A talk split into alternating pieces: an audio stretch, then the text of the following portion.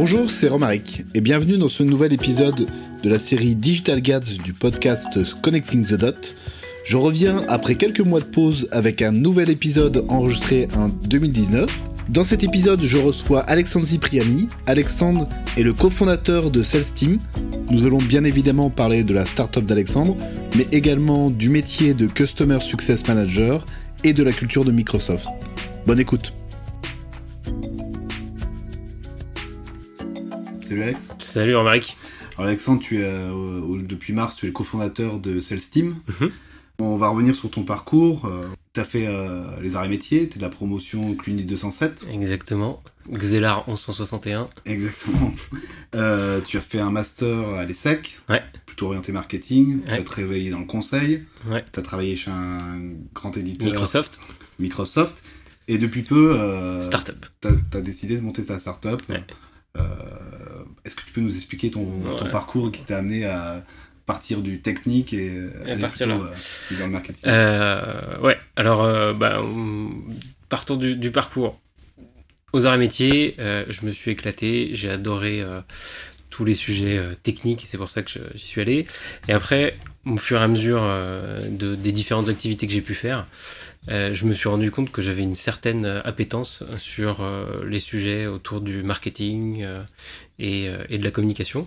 Et tout simplement, j'avais envie de vraiment creuser ce sujet-là, donc j'en ai fait un master.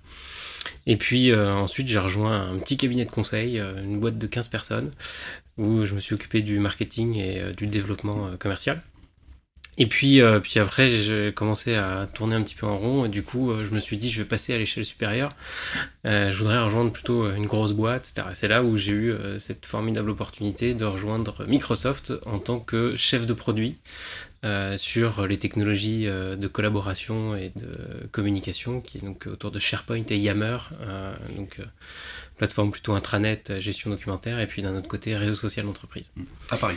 À Paris, voilà, exactement. Et, euh, en fait, là, je me suis vraiment euh, éclaté parce qu'en fait, dans le boulot de chef de produit, euh, tu as toute une partie qui est effectivement marketing. Tu as toute une partie où tu dois comprendre le produit, quelque part soulever le capot. Alors c'est clair, c'est pas du génie industriel ou, de la méca, mais par contre, bah, avec cet esprit un petit peu ingénieur et surtout Gazar très concret, euh, on n'hésite pas à mettre les mains dedans et à se plonger dans la technique pour pouvoir comprendre et savoir de quoi on parle euh, derrière. Euh, et, donc du coup, c'est un job qui a plein plein de facettes, le job de chef de produit. Et d'autant plus chez Microsoft, c'était hyper intéressant. Malgré que quand j'y suis rentré il y a du coup 6 ans, c'était pas le Microsoft d'aujourd'hui, où Microsoft, il y a 6 ans, bah, les gens disaient ouais c'est une vieille boîte, et euh, moi, j'avais plutôt l'habitude de bosser avec Gmail, euh, des Mac, euh, iPad, etc. Et puis j'arrive dans la boîte où c'était PC, Outlook, machin, l'enfer. Mm. Et en fait, j'ai vu toute la toute la transition et la transformation que Microsoft a faite. Et c'était juste un, un moment incroyable d'y être pendant ces, ces six années, quoi tu, euh, tu, décides de quitter Microsoft et de passer euh, du côté. Ouais, alors chez MS, j'ai fait plusieurs jobs. Euh, j'en ai fait un autour de. Après, j'ai continué mm. chef de produit sur Office 365 pour les grandes entreprises. J'ai lancé Microsoft Teams, mm. qui est concurrent de Slack de Microsoft sur le marché français. Et puis après, j'ai. J'étais manager d'une équipe Customer Success. Le job est de mm. faire en sorte de faire adopter par les grands clients français tout, tout Office 365. Et puis du coup, j'ai vraiment baigné dans, dans ce sujet-là et je me suis rendu compte qu'il y avait une opportunité formidable et c'est pour ça que j'ai quitté euh, Microsoft pour euh, hmm. monter ma startup autour des technologies Microsoft, notamment Microsoft Teams. D'accord. Alors si tu peux nous présenter très rapidement euh, ta startup. Ouais. Donc Sales Team, en deux mots, donc on s'appelle Sales Team hmm. parce que à l'origine, on a travaillé sur l'efficacité des commerciaux, donc en intégrant Microsoft Teams et Salesforce. Hmm. Puis en fait, on s'est rendu compte que on a euh, craqué un truc quelque part hein, autour de, Microsoft Teams en faisant ce travail-là, qui pouvait servir n'importe quel métier, n'importe quel persona dans l'organisation. Et, euh, et, donc on a fait un pivot, comme on dit euh, dans, le jargon. Et là, en fait, on, a fait ça en, juin et on adresse aujourd'hui n'importe quel métier dans l'organisation qui a besoin euh, d'améliorer ses process euh, de collaboration. autour de Microsoft Teams.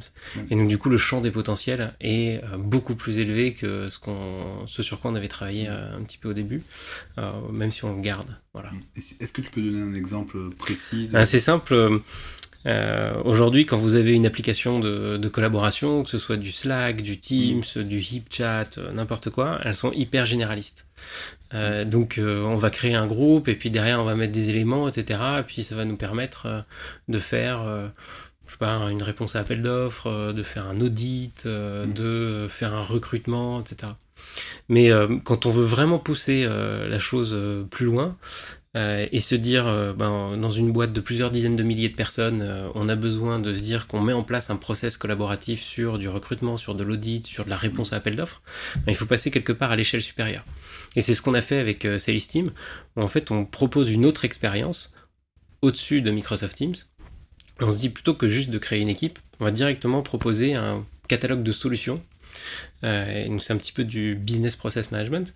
Et euh, on va proposer à l'utilisateur de dire Attends, tu veux faire un nouveau recrutement? Boum, tu cliques et directement tu as toute ton équipe prête à l'emploi avec la liste des tâches pour, générer, pour gérer le recrutement et tous les contenus euh, qui sont poussés par l'entreprise.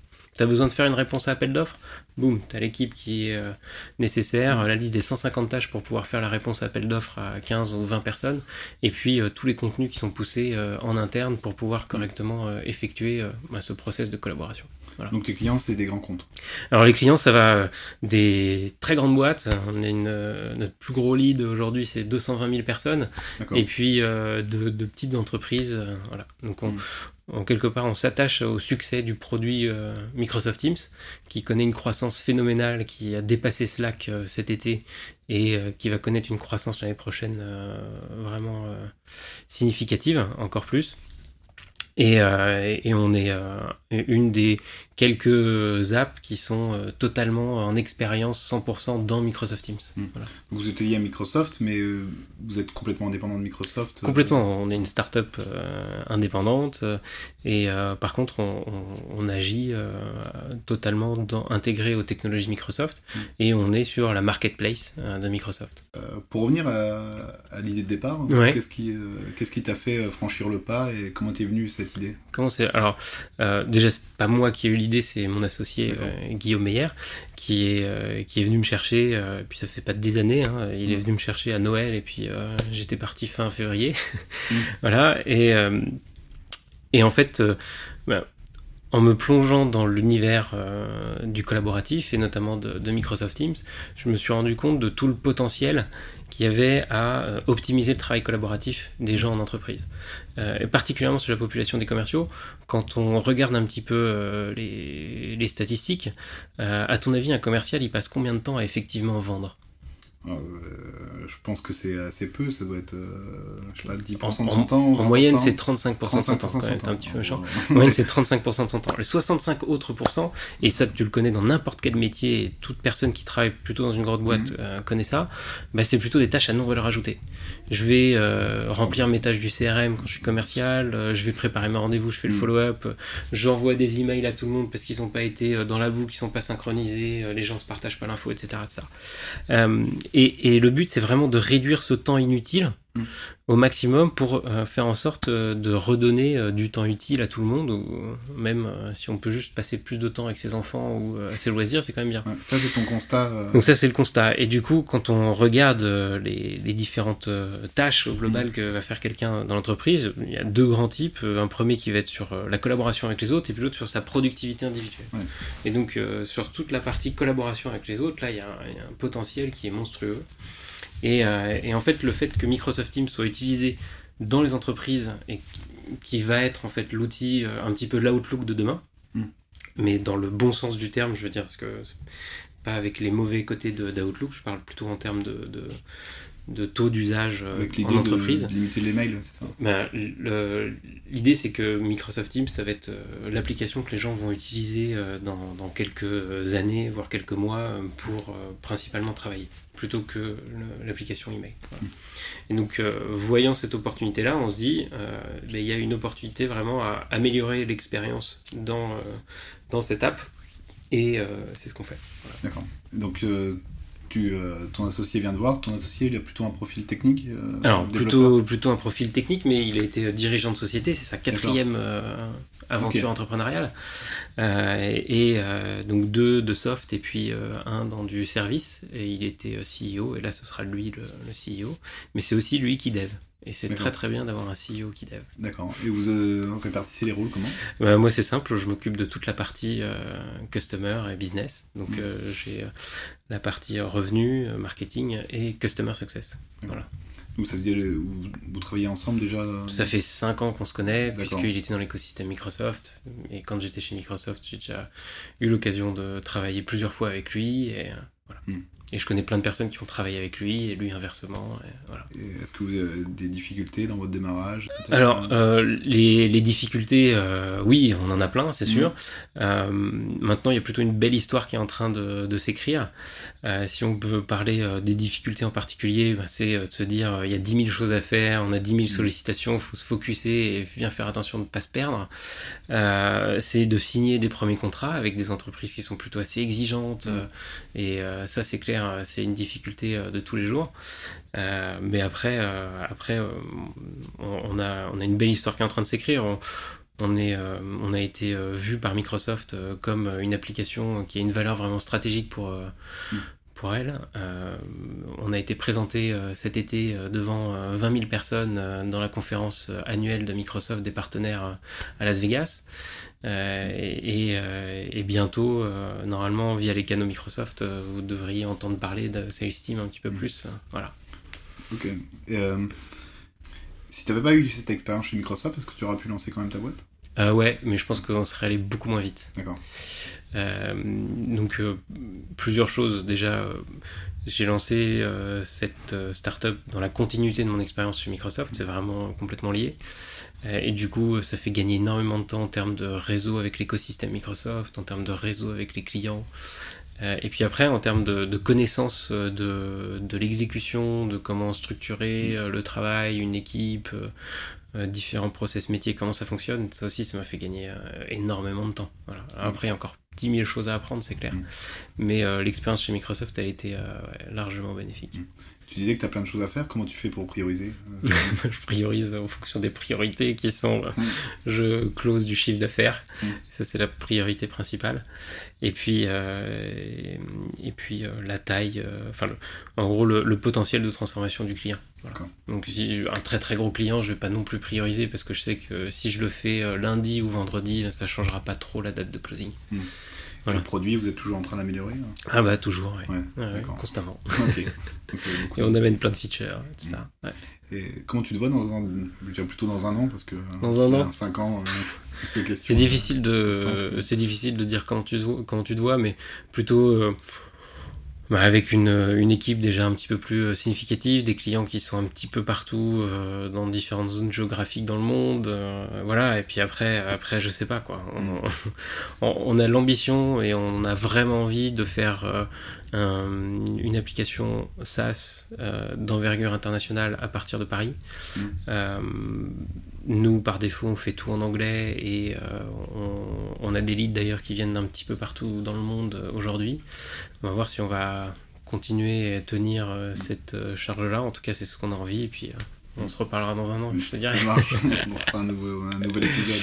Ouais. tu as choisi de t'installer à Station F alors j'ai choisi, déjà on a été sélectionné, donc c'est cool, euh, puisqu'il y a 9% des startups qui sont prises dans le Founders Programme dans lequel on est, donc ça c'est cool. En plus, ce qui est génial avec Station F, c'est qu'on est au milieu de l'écosystème, dès que on a une problématique en fait euh, je sais pas combien des dizaines de startups qui ont eu les mêmes hmm. à côté et du coup euh, on s'entraide beaucoup. Euh, il y a tout qui est sur place. Les locaux sont canons et ce qu'il y a de sympa aussi c'est que les gens maintenant ils veulent venir nous voir parce que quand t'es petit tu, vas, tu, vas plutôt voir les gens, puis là ils disent non, on vient vous voir, c'est Station F, etc. Hmm. Donc, voilà. On va bien sûr parler de ton, ton expérience chez Microsoft on va peut-être d'abord parler pour ta première expérience entrepreneuriale qui est Christmas. Alors, on a déjà fait un épisode avec. Sujet euh, épineux. on a déjà fait un épisode avec Loïc. Bah ouais, euh, du coup, il vous a tout raconté. Il a tout raconté, donc je vous invite à écouter l'épisode pour avoir plus de détails, le retour d'expérience bon, Pour ceux qui écoutent, c'était un, quand je dis sujet épineux, c'est pas que ça s'est mal passé, au contraire, hein. c'était, hmm. c'est une start-up dans les sapins de Noël. Et, et, du coup, on, faisait de l'adoption de sapins de Noël vivants, hmm. en pot. Et ensuite, on les reprenait pour les replanter comme ça, ils pouvaient continuer à grandir. C'était une aventure incroyable. On, euh, on a appris 10 000 choses, on s'est marré, euh, on a chié, mm. mais, euh, mais c'était vraiment génial. Mm. Alors Loïc expliquait que c'était une, cette première expérience l'a amené à, à, travailler directement sur deuxième boîte. Est-ce que toi c'est pareil? Est-ce que bah, pas directement en fait parce que du coup mm. je l'ai fait en parallèle de mon premier job et en parallèle du deuxième job chez Microsoft. mais, mais ouais, ouais, c'est forcément quand tu as goûté une fois ce que c'est, euh, l'ensemble des activités que tu as dans une startup, euh, quand tu as goûté un petit peu au goût de la traction, le fait que ça avance, euh, c'est génial. Quoi. Et cette expérience t'aide à aller plus vite aujourd'hui? Cette expérience m'aide à aller beaucoup plus vite aujourd'hui. C'est pas du tout le même domaine, mhm. mais ouais, ça aide, ça aide forcément à aller plus vite. J'ai appris 10 000, choses dans cette expérience autour des sapins de Noël. Je m'occupais plutôt de la partie marketing, analytics, digital. Euh, plus euh, livraison de sapin, ça, ça m'a pas trop aidé pour après, mais bon. Ah, il faut faire, euh, faut faire ça mais ouais, carrément, c'est clair, ça aide. Après Next Modernity, tu travailles chez Microsoft. Est-ce mm. que tu peux justement nous expliquer un peu mieux ce qu'est le métier de Customer Success? Customer Success, ouais. Alors, c'est un nouveau métier, donc mm. il y a plein de gens qui, qui connaissent pas ce mot, Customer Success, ou qui se disent, c'est un petit peu la prévente, c'est un petit peu comme euh, du marketing ou du, support client. Euh, en fait, pas du tout. Euh, il faut se dire que Customer Success, c'est carrément une nouvelle catégorie de métier. donc, qui est née avec notre ère du service et notamment les applications software a service. Et c'est vraiment un, métier qui est au cœur du business model du, du SaaS. spécialement du SaaS en entreprise, mais on commence à voir des, des fonctions de Customer Success dans d'autres secteurs d'activité, euh, bah, pas forcément le logiciel, qui font du service. Donc le, le, le rôle de Customer Success, c'est de s'assurer que le client tire un maximum de valeur de la solution pour faire en sorte qu'il renouvelle le contrat. Donc c'est pas du tout du, du, du support, du training, euh, c'est vraiment faire en sorte qu'il renouvelle le contrat et c'est euh, l'essence même du Customer Success Manager. Et euh, le rôle, une fois que le Customer Success Manager est passé, c'est de faire en sorte qu'il y ait un upsell, euh, qu'il y ait le contrat qui est renouvelé et pas qu'on pas qu'on le perde, même qu'on parte sur plus de chiffre d'affaires. Et pourquoi? Parce que tout simplement, ça coûte beaucoup moins cher de faire de l'upsell sur un client que euh, d'aller acquérir un nouveau client hmm. voilà, en termes de business. Et donc c'est pour ça que toutes les entreprises investissent dans toutes les entreprises de software investissent dans euh, du customer success. Alors après, il y en a qui investissent et qui mettent euh, ça euh, payant, il y en a qui mettent ça plutôt dans du training, une formation à l'outil. mais en fait, la véritable essence du customer success, c'est être au cœur du business model et s'assurer du renouvellement de contrat. C'est forcément après-vente ou ça peut être aussi avant-vente? Alors, c'est plutôt dédié après-vente. Mm. Euh, maintenant, il y a des fois dans des organisations des, des, des, rôles de Customer Success Manager qui interviennent dans l'avant-vente, notamment pour préparer toute la phase d'après. Mais en gros, le, le, rôle euh, du Customer Success Manager, euh, il va être du coup de s'assurer ce que le client tire un maximum de valeur. Et ça, ça veut dire quoi concrètement? Ça veut dire que ben, il utilise la solution, qu'il euh, a engagé tous les décideurs métiers euh, qui sont touchés par la solution pour euh, s'assurer de la bonne marge du projet euh, et, et, de faire en sorte que la, client la, la solution soit déployée et adoptée. et puis il va détecter ben, tous les scénarios d'usage qui vont être critiques dans lequel on va être sûr qu'on va apporter le maximum de valeur au client pour, ben, pour pas qu'il parte chez un concurrent par exemple. Voilà. Et quelles sont les qualités pour, pour faire ce métier Pour devenir Customer Success Manager ouais. euh, Donc, euh, qualité, il y, y, a une première partie qui va être euh, ce qu'on va trouver un plutôt euh, chez, chez un consultant, qui est la capacité à comprendre le contexte, comment les, les, les pains, mm. donc les problématiques business à résoudre chez le client. Okay donc, c'est à la fois de l'empathie, mais aussi une, avoir une, une variété de connaissances, une connaissance du vertical et de l'industrie dans laquelle on se trouve, pour pouvoir identifier correctement les, pays de métier dans lesquels on va pouvoir placer la solution comme vraiment apporteur de valeur en face. un deuxième qui va être un très fort drive euh, et, euh, et, de se dire qu'il faut vraiment bouger le client pour faire en sorte que euh, tout se fasse correctement et, et, dans, le, dans le sens de, de la valeur du client et de l'éditeur. Et bien souvent, surtout dans les très grandes entreprises, on va se retrouver dans des situations où on va être mêlé à la politique interne et ça va être même pas bon pour le client lui-même, pour l'entreprise en elle-même. Et des fois, les jeux personnels voilà, vont un petit peu plus loin. Donc il faut avoir l'intelligence, euh, un, de les voir, et puis deux, avoir le drive pour pouvoir avancer et, imposer son agenda au client. Euh, ensuite, il y a la capacité à discuter et à échanger avec euh, des décideurs. Et de se dire que si on a besoin d'aller convaincre un DRH, un directeur marketing, on est capable de le faire et on est capable de l'engager sur des, plans d'action. Voilà. Et après, ouais, dernier truc, euh, euh, c'est de se dire que euh, on a une, une, capacité de se remettre en question énormément et d'itérer énormément sur, sur un client parce que en fait tu te rends compte que autant dans la phase de vente tu vas vendre la solution et voilà mais après c'est quand même bien différent d'un client à un autre spécialement dans les, chez les grands clients. Et comment tu positionne par rapport à l'équipe sales ben, En fait, le, Customer Success Manager est, bien, euh, intervient généralement après hmm. euh, l'équipe sales. Euh, et, l'équipe sales va être beaucoup plus là pour aller chasser des nouveaux clients. Hmm. ou pour aller s'occuper de la partie négociation commerciale quand il s'agit de renouveler ou faire un upsell quand le Customer Success Manager va plutôt s'attacher sur la valeur métier que ça va apporter, euh, les scénarios d'usage et euh, l'adoption de la solution. D'où vous travaillez dans la, période de renouvellement, vous travaillez ensemble Voilà, la période de renouvellement, on travaille ensemble, et sinon pour l'acquisition d'un nouveau client, euh, plutôt après. Est-ce qu'il y a une formation pour euh, devenir Il n'y en a pas. Il n'y en a pas, et puis, euh, puis vu que le métier est nouveau, en fait, euh, j'ai dû recruter d'ailleurs toute l'équipe Customer Success avec ma collègue manager aussi de, de l'époque. Mm. Et, et, on se rend compte qu'en fait, il y a très très peu de Customer Success Manager déjà sur le marché. En plus, quand les gens mettent en titre Customer Success Manager, ça ne veut pas forcément dire qu'ils sont vraiment Customer Success Manager, ils sont peut-être juste formateurs sur la solution, enfin voilà. Donc, donc ça nous a demandé un petit effort de, sélectionner les bons candidats. Ce métier-là existait depuis combien de temps chez Microsoft? Alors chez Microsoft, il est tout nouveau puisque en fait, euh, euh, en fait, il existait avec euh, le rachat de Yammer, avec mhm. les Customer Success Managers qui étaient chez Yammer à l'époque où c'était une startup. Euh, avant qu'elle soit rachetée. Puis ensuite, il a un peu disparu, puis il est revenu, et là, il est revenu en force puisque l'entité Customer Success de Microsoft est la plus importante au monde en termes de nombre de personnes. Elle, est, euh, elle rassemble euh, des, activités sur les trois clouds de Microsoft, que ce soit Dynamics CRM, Microsoft Azure ou Microsoft 365 donc, et Office 365. Et, et, en fait, là, c'était une création de division. Donc, au début, euh, on m'a nommé manager, mais manager de personne.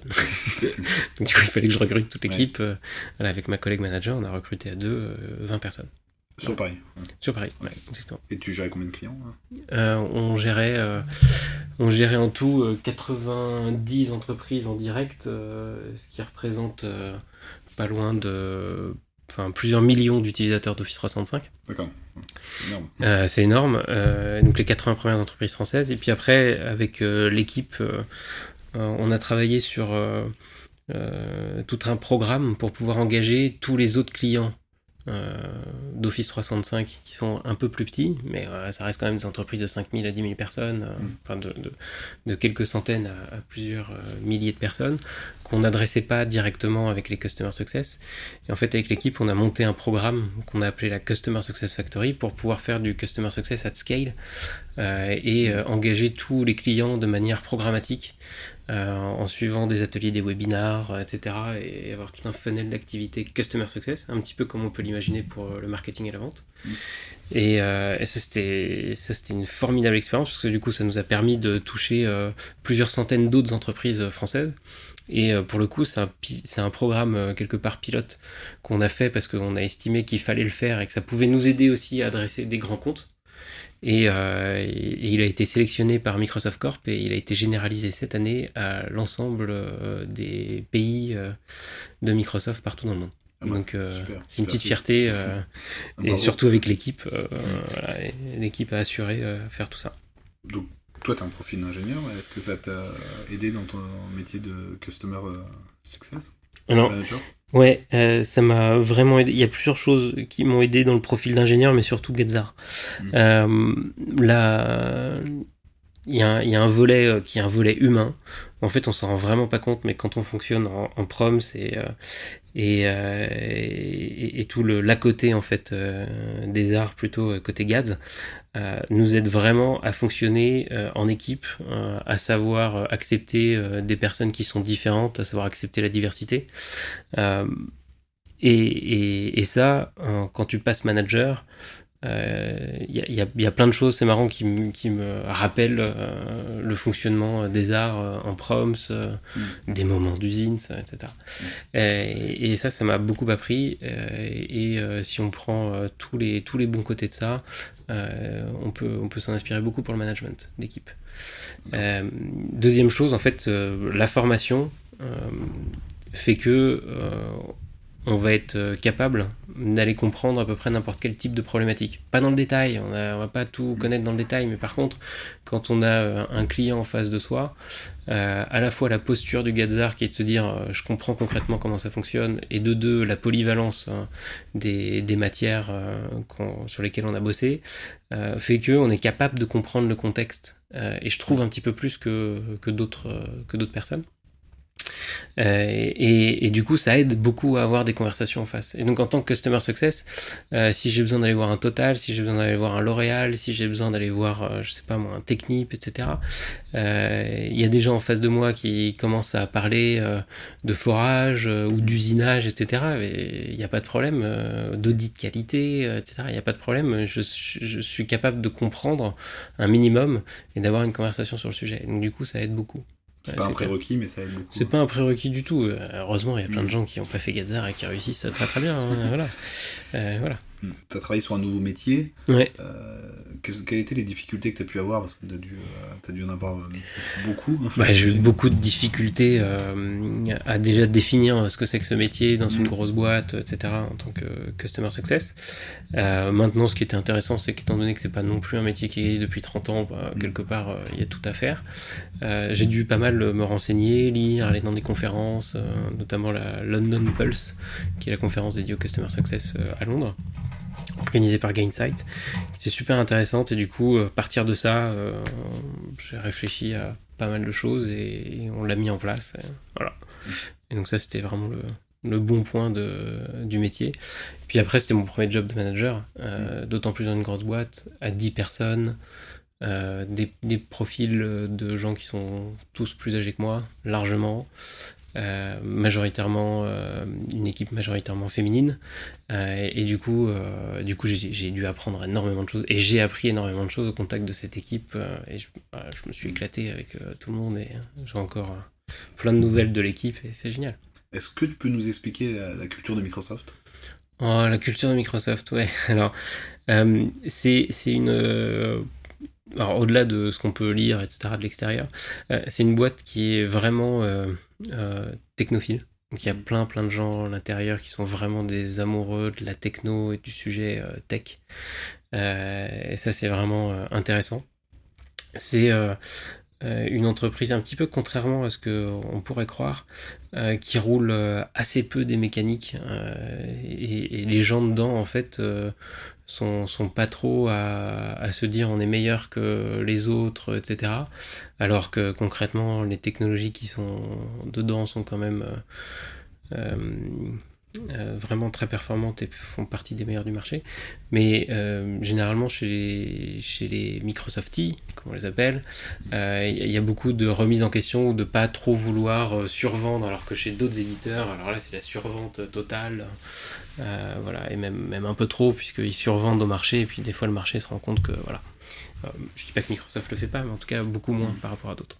Et après, c'est une culture, c'est une culture américaine et la culture américaine, elle est franchement hyper euh, euh, intéressante dans le sens où c'est une culture qui est très pragmatique. Ça va vite, on discute pas des heures, on réfléchit euh, pas des heures. Contrairement à la culture française, on va d'abord réfléchir et puis ensuite agir. Là, c'est le contraire. On va d'abord agir et puis ensuite on va voir ce qui fonctionne, ce qui fonctionne pas. et du coup, on se dit, euh, par exemple, il y a un nouveau produit, euh, ben, on va le lancer, puis on va regarder, et puis euh, en fonction de ce qui se passe, on va, en France, on va plutôt réfléchir à faire le bon produit, puis après on va le lancer. et ça, en fait, c'est hyper intéressant, parce que du coup, ça va beaucoup plus vite.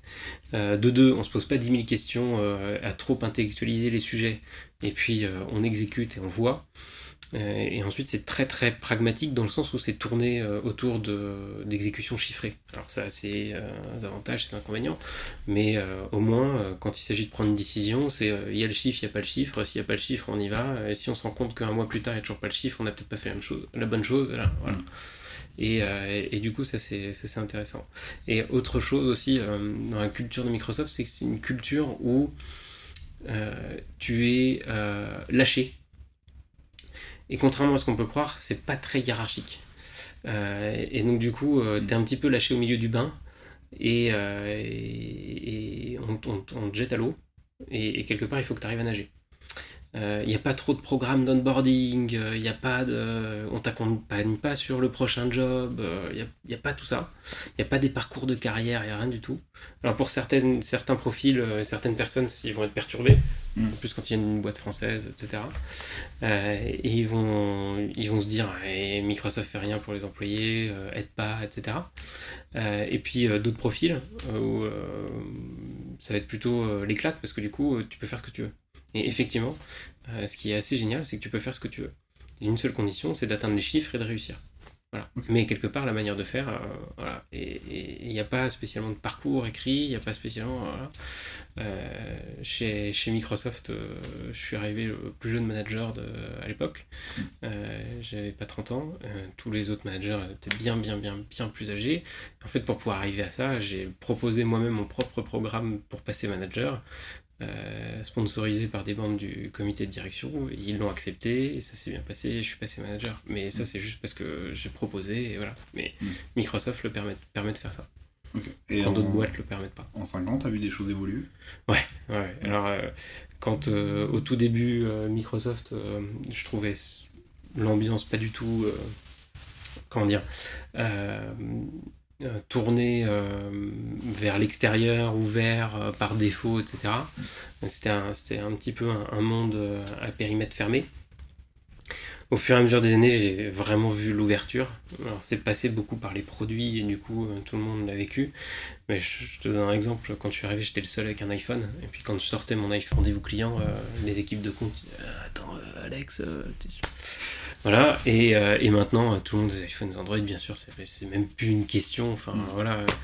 Et, euh, et, au contraire, en l'espace de 5 ans, un des plus gros contributeurs open source au monde, c'est Microsoft. Un des plus gros contributeurs sur GitHub, le plus gros contributeur sur GitHub, c'est Microsoft. D'autant plus qu'ils l'ont racheté maintenant. et, et, la majorité des technologies qui tournent sur Microsoft Azure sont open source. Ça, ça a complètement changé, c'est clair. Euh, si tu pouvais donner quelques conseils à des élèves qui sont à l'école et qui veulent euh, soit entreprendre, soit travailler dans le digital, qu'est-ce que tu... Euh, conseils, est-ce que je suis bien passé pour donner des conseils?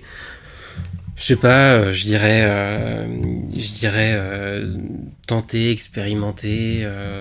vous avez une idée, bah, créez un blog sur le sujet, mettez les mains dedans, regardez ce que ça fait d'utiliser Google Analytics, d'avoir du trafic euh, ce que c'est de construire une app?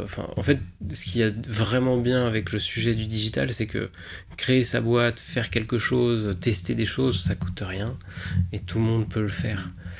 Et, euh, on n'a pas besoin forcément de beaucoup de, connaissances technologiques ou de dev pour pouvoir faire une première étape, expérimenter, mettre les mains dedans. Voilà. Puis après, il y a, y a, un écosystème aujourd'hui qui n'y avait pas du tout il y, a, y, a, 10 ans quand j'étais en cours. et il y, a, y, a, plein d'événements, des startup week-end, des, des events où on peut rencontrer d'autres gens, etc. Et là, c'est génial parce que du coup, tu peux tester des choses, tu peux rencontrer d'autres personnes, voilà. Puis après, euh, ouais, faire d'autres formations ou se former vraiment à d'autres choses, euh, parce que là pour le coup, la formation aux arts elle a quand même pas beaucoup évolué, mm. euh, et c'est quand même assez old school. avoir une connaissance de ce que c'est que l'intelligence artificielle, les différents types d'algo, mettre les mains dedans sur du TensorFlow par exemple, construire des bots, etc. C'est un minimum aujourd'hui, il faut savoir et comprendre ce que c'est que ce sujet-là. Euh, et tout ça, en fait, aujourd'hui, il y a des MOOC, euh, il, y a, des plateformes pour apprendre. Là, libre à chacun de le faire et de prendre le temps pour le faire. Quoi. Et est-ce que tu aurais eu un livre ou quelque chose qui t'a influencé Un livre euh... Un MOOC ou. Euh, j'ai fait un MOOC qui est hyper intéressant sur le product design, qui est hmm. disponible sur Udemy et qui est gratuit, donc U-D-E-M-Y. Je mettrai en lien. De... Ok. Et, ce MOOC qui est fait par Google, hyper intéressant. Euh, sur le product design, je pense que ça intéresse aussi pas mal, tu vois, les, les mm. sur, euh, parce que euh, la vision produit, il y, en a quand même, il y a quand même pas mal de product managers, ouais. Gedzar, tu vois, dans, dans le mm. digital. Et ça, du coup, c'est hyper intéressant parce que ça donne toutes les notions qui sont liées avec le marketing, l'expérience utilisateur, customer success au mm. produit. Ça, c'est un truc qui m'a marqué, qui m'a vraiment appris. Euh, après, j'ai fait pas mal de, j'ai pas mal bossé euh, à apprendre autour de tout ce qui est analytics, euh, mhm. Google Analytics, voilà. il y a pas mal de formations. WordPress, il y a plein de formations. Et puis après, en termes de lecture, je suis pas trop fan de, bon, je suis pas trop fan de livres en général, mhm. mais la livre business, j'ai un peu du mal. Mais je dirais euh, plutôt des articles de blog. Il y, a, un, article de, il y a un blog que je suis beaucoup qui s'appelle First Round Review, hmm. qui est en fait, euh, je sais pas si tu connais celui-là, qui, est, qui est un blog euh, fait par des gens aux US. qui, qui recrutent des, des, profils pour des startups. Et en fait, à côté de ça, ils ont un blog qui est hyper intéressant sur le sujet du digital et les startups où ils vont interviewer euh, des gens euh, plutôt euh, qui ont eu un profil de product manager, CEO ou, d'exécutif dans, dans des grosses startups américaines, pas que américaines. Et, ils donnent un peu l'envers du décor, des concepts très concrets sur ce qui se passe. là, c'est vraiment. ça, je, je, le lis souvent. Ok, moi je le mettrai en lien. First round review. J'ai cru comprendre que tu cherchais un stagiaire. Tu peux peut-être faire passer un message pour la. Appel tout le monde. Ouais, je cherche, je cherche euh, un stagiaire effectivement, euh, ou même plusieurs. On va avoir, euh, on va avoir plusieurs fonctions en customer success, mm. en, en, support, en marketing, en vente. donc je pense pour un Gazar, on va être plutôt sur vente ou, ou customer success. Et, et puis après, pour ceux qui ont un profil plutôt dev, on va rechercher aussi des gens plutôt euh, orientés euh, dev. Euh, voilà, donc Microsoft Azure, Node.js, hein, tout sur GitHub. Ok, super. Donc le message est passé. bon écoute, Alex, merci beaucoup de nous avoir partagé ton expérience. welcome. Puis bon, bon courage pour ta startup. Hein. Merci, ça marche. Allez, à plus. ciao Marc. Merci. Si vous êtes arrivé jusque-là, c'est que vous avez certainement aimé cet épisode. N'hésitez pas à vous abonner sur Spotify ou sur Apple Podcast ou à nous laisser un commentaire. Merci beaucoup et à bientôt